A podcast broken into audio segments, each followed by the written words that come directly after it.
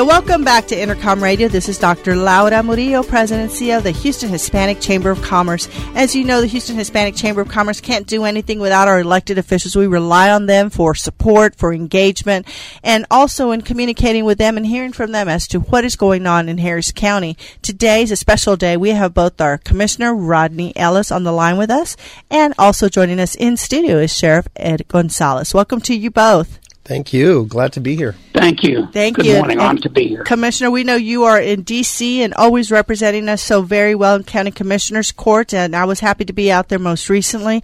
I know you've got a lot going on uh, with the county, but let's talk about one of your uh, projects that, that you're working on and, and have been talking about this uh, this uh, disparity study and the Minority Women Owned Business Program, and your your thoughts around that and what folks should know. Well, Dr. Laura, it falls right in line with what your chamber is all about. I think about the successful mission you were just on with the mayor of Houston to go down to South America, and look for more trade opportunities. But what we don't want to do is miss opportunities that are right here in our own backyard. I know what made me successful as a business person. But when I went on Houston City Council, I set up an investment banking firm, and I could go to cities like Atlanta. I could go to Los Angeles. I could go to New York. And there were programs that encouraged doing business with minority and women owned businesses. And we did that in the city of Houston in 84. The county never quite got around to setting up a program, but the time is right now. Uh, we're going to pay $650,000 out of Precinct 1's budget.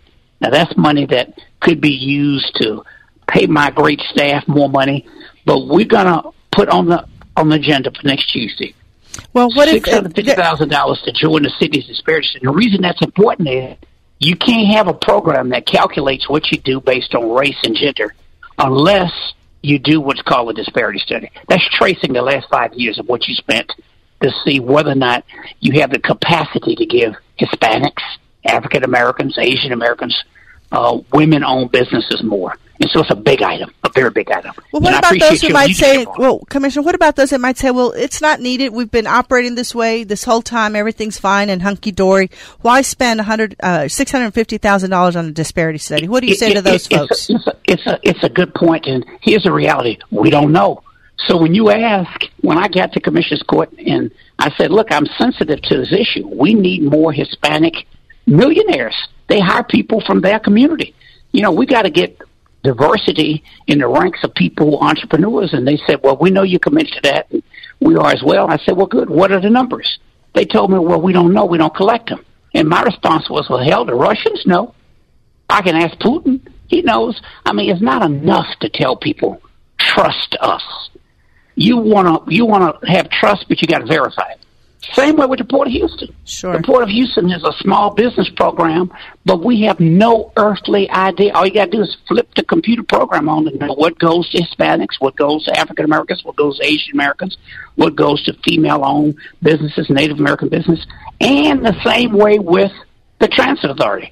Early this morning when I woke up, Dr. Laura, I sent you a chart that my staff pulled together of transit authorities in cities that are as diverse as ours, Dallas, of Miami, New York, Los Angeles. All of them have both a small business program and they have a race conscious program because you need to know what you're doing. In, in 2018, we are beyond the point where somebody just tells us, trust us, we'll look out for you. You know, we wouldn't do that with our own households, and we shouldn't do it with our government dollars. Well, speaking So of I'm government dollars, Metro report in the county. Well, Commissioner, speaking of government dollars, we know we have a big election around the corner, and I know this impacts all of us, including, you know, the county and, and our sheriff's department. So I want to talk a little bit about this bond issue and why it's important. And I'm going to punt now to our, our um, sheriff who's here with us, Ed Gonzalez. Good afternoon, um, Sheriff. Thank you for joining us. Uh, thank you, Dr. Murillo. Always a pleasure to be with you. So, talk to us a little bit about this bond issue. How does it impact uh, the county, and does it at all in terms of your department and these resources? How might it be uh, used to help protect us and, and support your efforts? Well, I definitely know the, the value and importance of this issue. When I served on city council, uh, flood mitigation was something uh, that was very important. Uh, but now, le- looking at it through the lens of public safety, look, once again, we're entering the most active period uh, of hurricane season, nearly one year since Harvey. And uh, we see the impacts because when our infrastructure can't support heavy rains, for example, it, it's the first responders that are out there, whether it be police, fire, and ambulance. So we're the ones that are out there uh, conducting the rescues.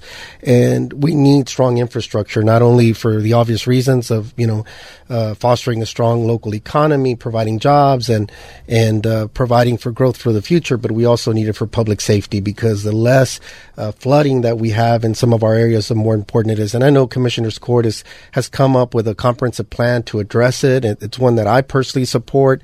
And on August 25, uh, 25th, Harris County voters are asked to approve a $2.5 billion plan to approve flood controls uh, across the county. And these funds will also be used as a local match uh, to help us earn federal financial support as well for these projects. So I urge voters to become informed and go out there because this is a very important measure. I know that flooding is something that impacts all of us in some form or fashion. And you said something very key, which is the matching from the federal government. So if this is not voted and approved, do we lose that federal match? Or do we still have the opportunity to receive that? Uh, yeah, I believe uh, definitely uh, there is a potential to lose that, and we definitely don't want to lose any of, of those dollars that we desperately need in our in our area to make our community safer uh, when the next flooding event hits us. Because it's not a matter of if, it's when. Mm-hmm. Uh, we've been acting, uh, been impacting quite a bit. Even here uh, on Fourth of July, uh, with, with, just a torrential downpour, it, it led to some some scattered flooding in different areas. So it's very important for all of us, for our households, for public safety, and it's one that I think has been well thought of. And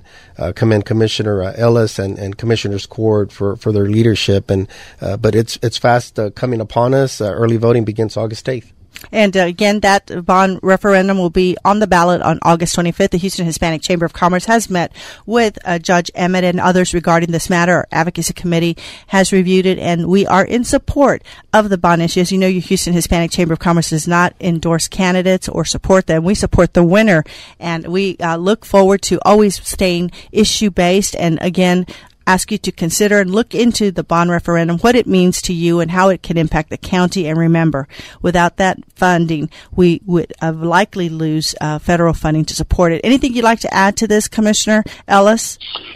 Uh, equity is a, a, big part of why that package is so important. We're going to get about $2.5 billion in federal government at the county.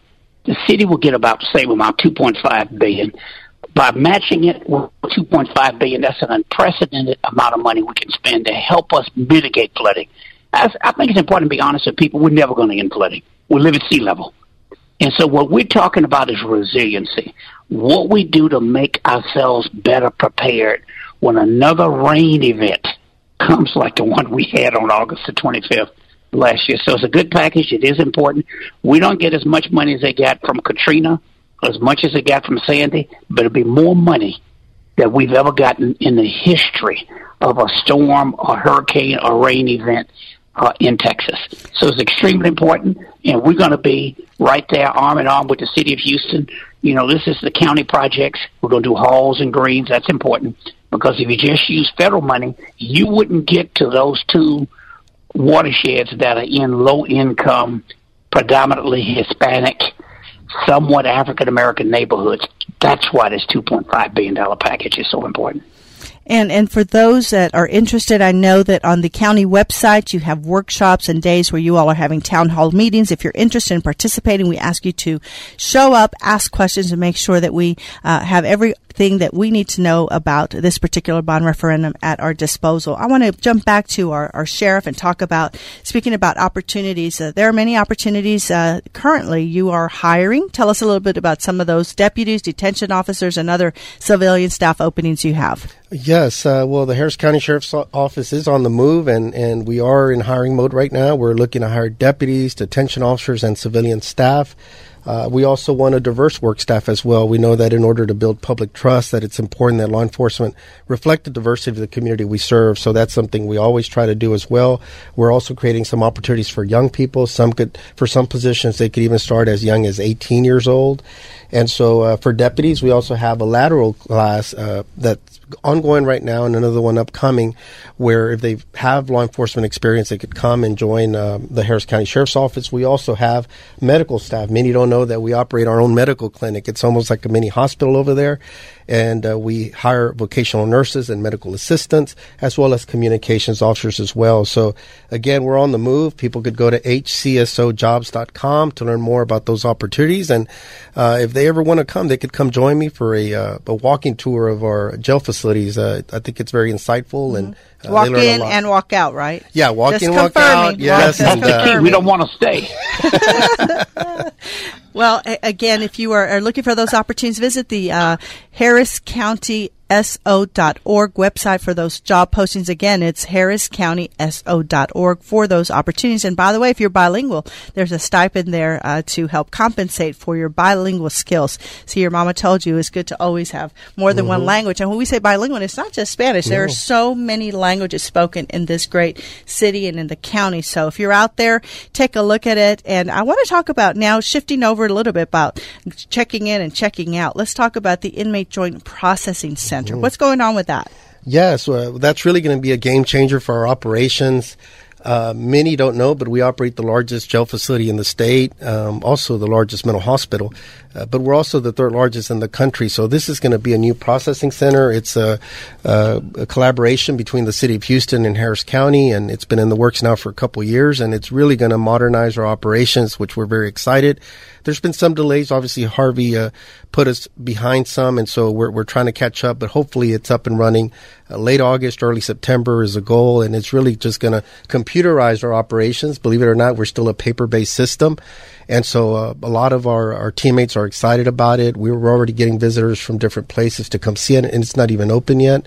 And so it's something very important. And we also need to make sure that we get the the the wheels of justice running again because uh, after Harvey, our courts basically shut down, and so yes. our population has been growing. And as I like to remind folks, this is not a jail population issue. This is a criminal justice issue because we're simply not having enough trials, and uh, you know, so we're going to continue to work on that to create a fair and equitable uh, you know criminal justice system for everyone. And I think we forget, uh, in fact, that you are absolutely right. I mean, actually, the courts were uh, underwater; they were displaced. They're they're all over the downtown area currently. That's one of the challenges, right? Is just identifying where they've been moved to. Absolutely, and everybody's working very hard. Uh, the county's making a lot of investments. The the challenge we have right now is we simply don't have any any trials going on. So there's a lot of procedural uh, hearings taking place, uh, you know, different dockets happening, but not actual trials.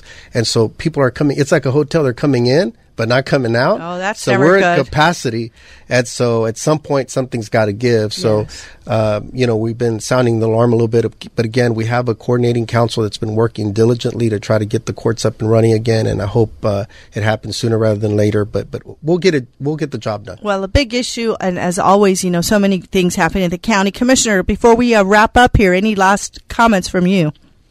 I just want to say how glad I am Ed is doing such a great job. He hit the ground running in a very difficult environment, and I'm just so proud of him. And Lord, thank you, Dr. Miguel, for always being there to give us advice and give us criticism when we need it. We appreciate you and the Hispanic Chamber. Well, thank you so much for all that you do in Commissioner's Court. Uh, they've been true partners of the Houston Hispanic Chamber of Commerce. We look forward to working with you all again. Make sure you get out to vote, get informed, go and visit the Commissioner's Court agenda, go out and, and um, know that you can sit in, you can sign up to go and speak. I'm sure you're going to love that, uh, me letting folks know about that, Commissioner Ellis. But yes, this is your and, opportunity. And, hey, we'll, have, we'll have fruit and coffee in my office. Come by and enjoy my African art collection. Well, there you go, everyone. You've got a you've got a great invitation to go out and visit, but it's truly important. Again, learn the issues. You can sit at your computer, find out when these uh, town halls are, and, and, get involved. And I know that our sheriff does the same thing. He's out in the community all of the time. Uh, they have so many pressing issues. We thank them for their personal sacrifices and for their leadership. And I'm going to punt back to our sheriff. Any final remarks from you? Dr. Murillo, uh, likewise, just wanted to just thank you for always being on top of the different issues. Uh, similar to Commissioner Ellis, he too has hit the ground running and has been a champion on so many important issues, not only when he served on the Senate, but also now as county commissioner. And, and there's a lot of heavy tasks before us, but I know we'll get the job done and we appreciate it. And thank you for your leadership on so many issues like DACA and immigration in general and so many other things of empowering our community. Thank you for your leadership. Well, thank you so much. And on behalf of the Houston Hispanic Chamber of Commerce, I want to thank you for joining us here on Intercom. Our guest today, Commissioner Rodney Ellis and our Sheriff Ed Gonzalez. We'll be right back. Thank you.